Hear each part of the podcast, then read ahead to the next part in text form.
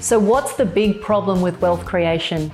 How do people like us, who didn't inherit a boatload of money, who are investing and building wealth from our own blood, sweat, and tears, how do we invest in a way that gives us remarkable results and become financially free before retirement age? I don't know about you, but I am sick of hearing from wealth gurus and experts who don't walk their own talk and prescribe strategies that are a one size fits all approach.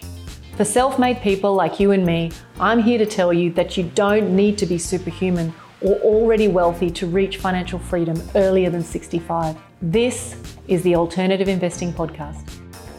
Hey guys, welcome back to the podcast. In today's episode, it's a slightly grim one. Picture this, guys. You are sailing around on the very calm waters of prosperity, and your financial assets, your financial position looks really good. You've had years of stability and growth, and then suddenly on the horizon, you can see dark clouds forming. You can see the ever looming specter of recession, but it's getting closer and closer. And suddenly, you recognize that even the sturdy sturdiest of financial ships can be completely capsized with a tsunami of bad economic conditions. So, what I want to do today is show you some insights onto how to batten down the hatches so that you can take defensive actions and move yourself forward even when the economic winds are against you. What I would like to start off by sharing with you is some insights into why I think right now is a time in history to pay particular attention to what you're hearing, what you're seeing, and in spite of all of that, take some fairly hefty action towards positioning yourself in a defensive way. The questions that I've been sort of contemplating is are we, in fact, on the brink of a categoric recession? Who is the person deciding if we're in recession or not? And isn't here already? Why does it feel like it is? Why are there so many people suffering? I had a friend who was very close to retirement and decided at the end of 21, it would have been to purchase a house. She had some skills. Her and her husband had some skills around renovating. They bought a house. They were going to do a simple reno. And then within four to five months, they were going to flip it back onto the market. And they were hoping that profit that they were going to make was going to tip into their retirement fund and get them over the finish line. Instead, what happened was they bought at the top of the market four or five months later when they went to put it on the market and they were working their butts off to get this property in just pristine condition. It was a beautiful home by the time they finished with it. The market had corrected and they lost money on it. The reason I'm telling you this story is I am hearing more and more people facing challenges like that who are in an enormous amount of pain, who overextended themselves and bought at the top of the market during the COVID years and then find themselves with triple repayments on their mortgages in a world of hurt. And they don't have that safety cushion that maybe investors who've been investing for longer, like 10, 20 years, 30 years, like me, um, have. And so they're, they're really looking down the barrel of some pretty painful decisions. If I go back to my first question, which was how do you even know a recession is happening? I think this is a really important one for people to understand. On the face of it, it seems like a super easy question to answer. And in a nutshell, a recession is a situation where something goes really wrong in the economy. But the big problem with the definition of a recession, it is measuring after the event. So it is a lag measure. So you're looking back and saying, well, you know, how have we gone? And therefore we must be in recession. And the big problem with this is by the time the data comes in, by the time it's measured and then processed and published, we're already knee deep in it. Economists are really up in arms right now. There's lots of people with very conflicting opinions talking about the relationship between jobs and wages and inflation and unemployment. What that means is we're going to actually have to wait till almost September, which is just for those who aren't consciously listening to this where I'm producing it, another three to four months into the future before we can actually say categorically that, you know, we're in the midst of a downturn. Now, you will already be hearing about businesses closing down. I, I ran a session for my clients a, a couple of weeks ago, and we were looking at what are the ripple effects that maybe you haven't considered with all of the construction and building companies that are going bankrupt right now. The impact on people who are midstream with building their home, projects which will be abandoned, valuations on projects which are just falling short, meaning that real people are losing their money. Lenders are having to kind of start to face the reality that there are going to be a lot of foreclosures. Now, I'll tell you a funny story here. I had a meeting with my business banker about a month ago. Some of you may be aware we're um, midstream on a construction project right now. And for various reasons, it's a very complex project. It's been a difficult site. Things have just moved more slowly than anyone expected. The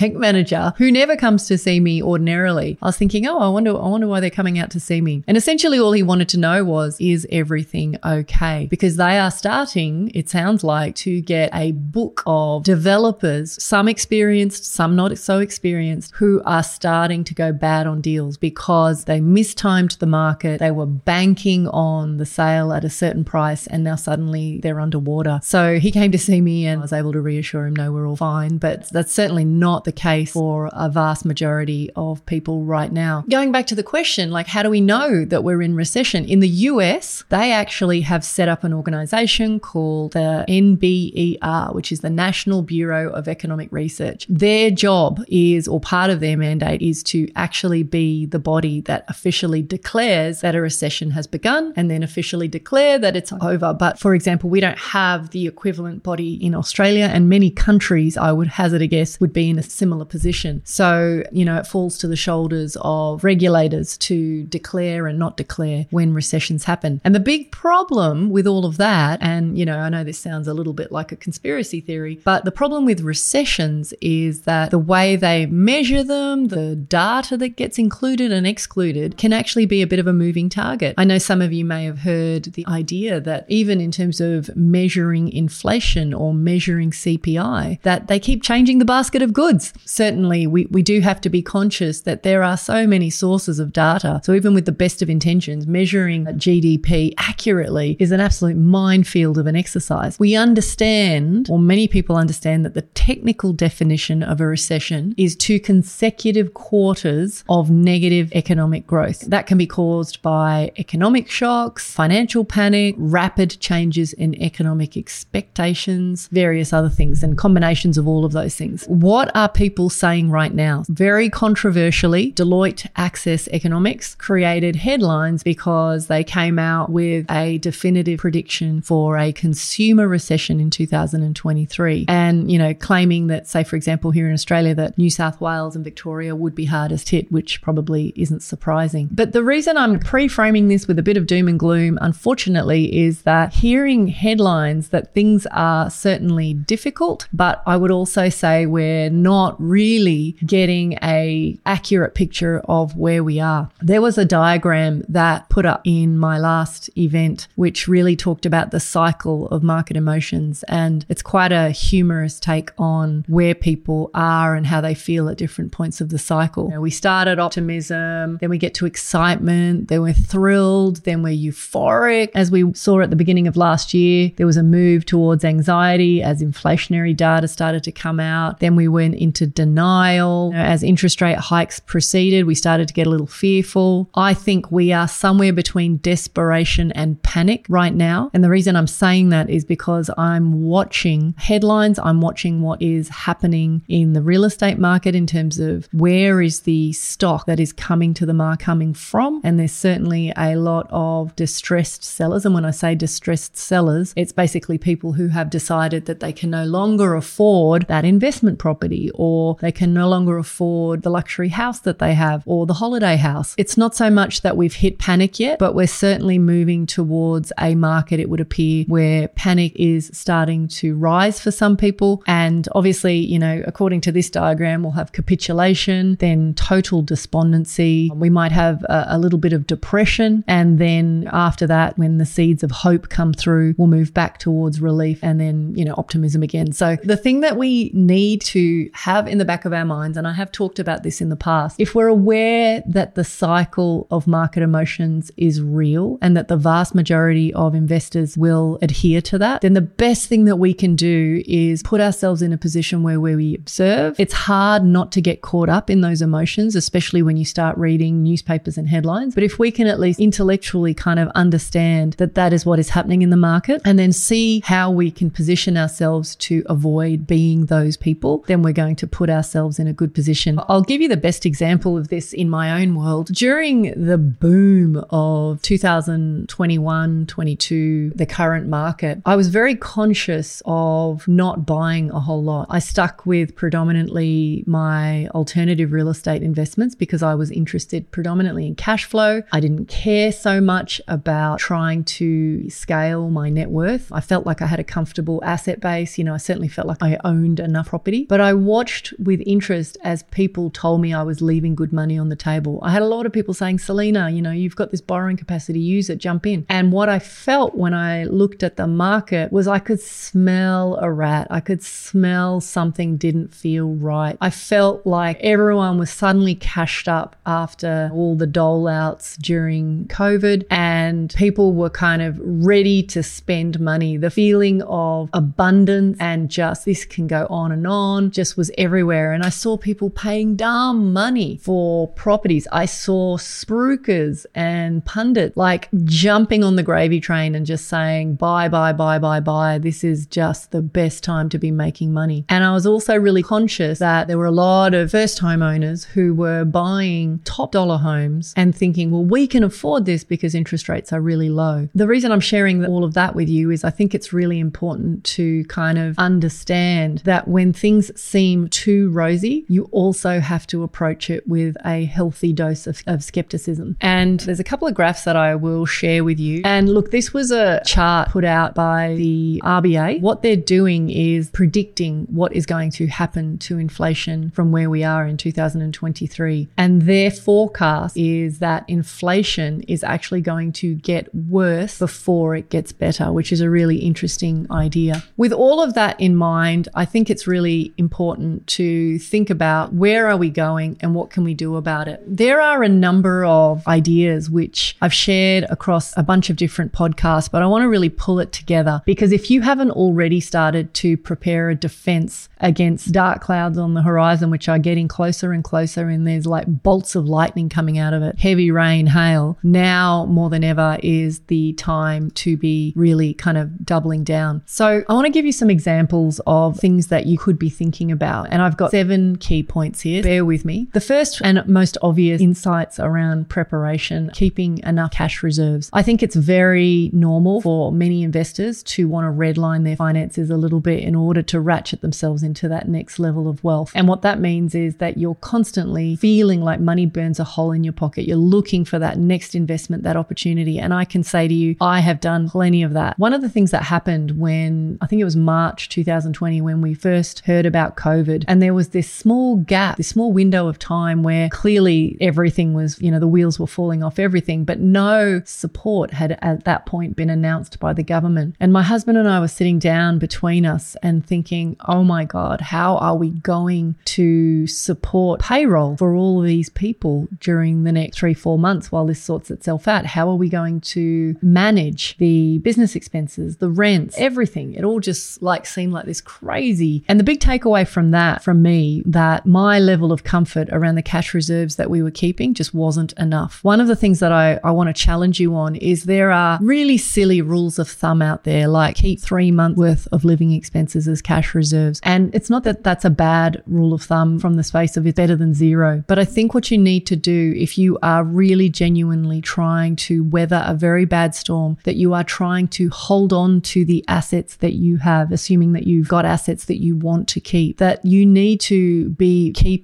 cash reserves that will carry you through an extended period of poor performance or even, you know, terrible performance. So the idea of thinking about only your living expenses and assuming that market conditions will remain in a bit of a vacuum and remain stable, I think is a little naive and needs to be reconsidered. This idea of cash reserves could be about incorporating some sensitivity analysis into what you're doing. And I'll give you an example. All those people who bought properties over the last, say, three years at top dollar, who locked in interest rates at 1.9% and who are facing a trebling of repayments now that interest rates have reset, I would have been in the position of, you know, sensitivity analysis on my repayments. So one of the things that I think all new homeowners need to ask themselves is if interest rates were to maybe not double, but, you know, go up two, three, four percent from where they are today, could I still still afford to stay in this house? Could I still afford to keep this house? And why I believe cash reserves need to be looked at by everyone again is there's so much conversation and speculation going on that interest rates have to come down. I think the reality is that we're not even at the 100 year average, which has been close to 7%. To think that the low interest rates that we've enjoyed for the last decade are the norm, so therefore that's what it has to go back to, I think is also a little bit naive. I don't know that we can bank on that. And I think that a better defense right now is to keep cash reserves at a level which actually gives you a much better sleep at night factor. Again, I understand the trade off is that by holding bigger cash reserves, you're not investing that money. But I pointed this out to someone I spoke to this last week that came to see me that had a reasonable lump sum that they had accumulated from selling the one investment property they had. And they were desperate to invest that. They were looking at all sorts of really risky investments, particularly in the crypto world. They had this huge mortgage. And I, and I said, well, just for now, why don't you just apply that to your offset account or put it against your mortgage just to take a little bit of pressure off yourselves and reduce that risk? And they were kind of so romantically attached to the idea of investing in something that was going to yield them a high income that they completely overlooked the fact that even by holding that money in an offset, it was essentially going to be earning them 6% because that was 6% interest that they would no longer have to pay. So we want to be really conscious of not letting ourselves get too frustrated or lose patience when it comes to sitting on bigger cash reserves. That's a really big one that I think you need to take into consideration right now. The next one is avoiding speculative assets. I call those gambles. Now, you could argue that all investing is calculated risk. One of the things that I've talked a lot about inside of Freedom Warrior is how many successful high net worth families, they rarely speculate. They will often wait years for the right investments to turn up. So in periods of uncertainty, what we want to make sure of is that we avoid chance investments. Things like buying an asset and hoping that it will grow in value in the near term, I would put that squarely in speculation. Buying asset that you are looking to renovate and flip back into the market for a profit, I would also put that into speculate. So there's no shortage of speculative investments right now. Buying shares that you think are discounted that will go up in the future,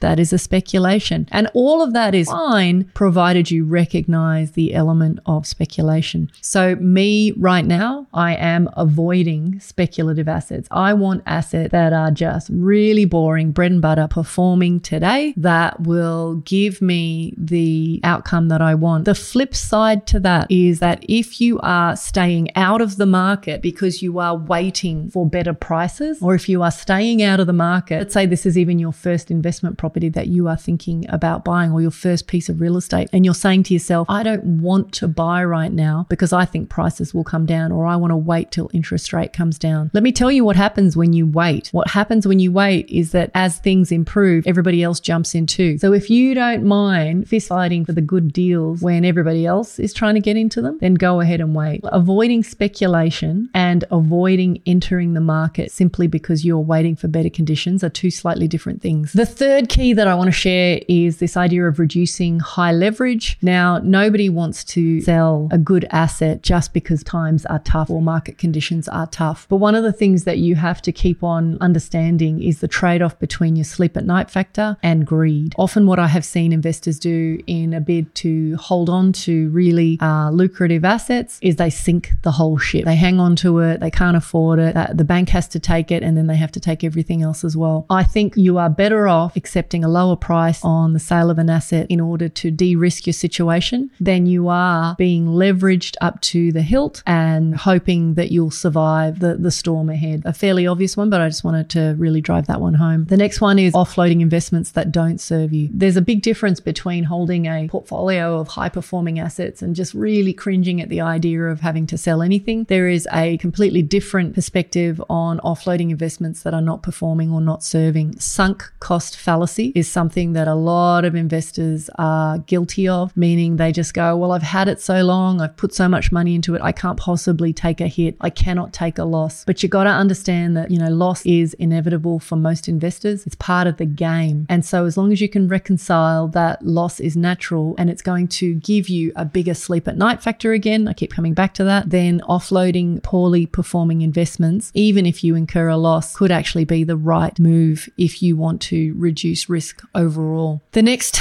key is not to rely on capital growth. There are a lot of investors that I'm speaking to right now who are trying to grow their net worth. Their whole strategy is, well, if my net worth were just even 5% more, then I would achieve X, Y, and Z. And so this is a time I think to be evaluating your strategy and looking at a worst case scenario. What if your portfolio were to shrink in value over the next two years? Could you sustain that? If you're relying on a, on a growing market to give you capital growth, you're going to be either frustrated, disappointed, angry, hurt, or devastated. So, what we want to find ourselves doing over time is shifting to a position where, yes, net worth is great and any growth in assets is wonderful, but right now we don't want to be entering or hanging on to assets with an attitude of this has to go up now. These are all slightly intertwined reasons I recognize, but I want to pull these out as separate aspects of how you're going to thrive in a downward market. The next thing I'm going to say, and this is again, it might seem like an obvious one, is focus on increasing cash flow. So if you run a business, if there's opportunities to access better cash flow, double down on that. If you hold investment where potentially, or you're taking on new investments where potentially there are opportunities to harvest more cash, maybe you're compromising on growth to do that, then I think this is a good time to be swinging your focus in that direction. Now, in all of this stuff, I'm not saying take radical action. I'm really talking about looking holistically at your investing portfolio and trying to identify opportunities to create more breathing space, more sleep at night factor, more peace of mind. And so then that brings me to the last point, which is clear short term debt. I am completely gobsmacked at the number of people who are paying penalty interest on credit cards, who are paying penalty interest on furniture purchases, on all of the, the free credit that comes your way. But then once you kind of form into any kind of default, then you're suddenly stung with outrageous penalties and interest. If you are in a position to clear those debts and just get them off your books, I would say now is a really good time to be thinking about that. And I would certainly be looking at that before actually looking to grow your wealth through more assets. Again, during a difficult period of time, during a recession, during a downturn, sometimes it can be those simple credit card debts, those simple furniture debt, uh, leases, things like that, that can actually cause havoc and damage our wealth position. Almost like if I was going to come up with a metaphor, they're like splinters. They start off as just slightly annoying and then they go septic. So clearing short term debt is another really important one. I really think that we need to be thinking as investors about how to be more defensive. As I said in many other podcasts, in today's world, recessions are no longer a question of if, but when. If you believe that conditions are compounding right now, right now into very negative territory, I would share that sentiment. And so what I want to arm you with is insight into where playing a more defensive game should completely outweigh the greedy mind in terms of trying to grow your net worth. If you want to really navigate against the tide, against the kind of the emotion that sits in the market right now, then I would highly recommend that you look at your portfolio with a critical eye and take any necessary action to bring. If you are really interested in how are you going to get through the next recession with as little harm as possible, then unfortunately you need to make some big decisions now to protect against the downturn. See you guys next time. You've been listening to the Alternative Investing Podcast. If you're feeling frustrated that despite doing everything right in the property investing playbook and you're no closer to financial freedom, then head on over to inkosiwealth.com to learn more about how you can use alternative investments to catapult your investing income and blend strategies to shave decades off your timeline to financial freedom. See you on the next episode.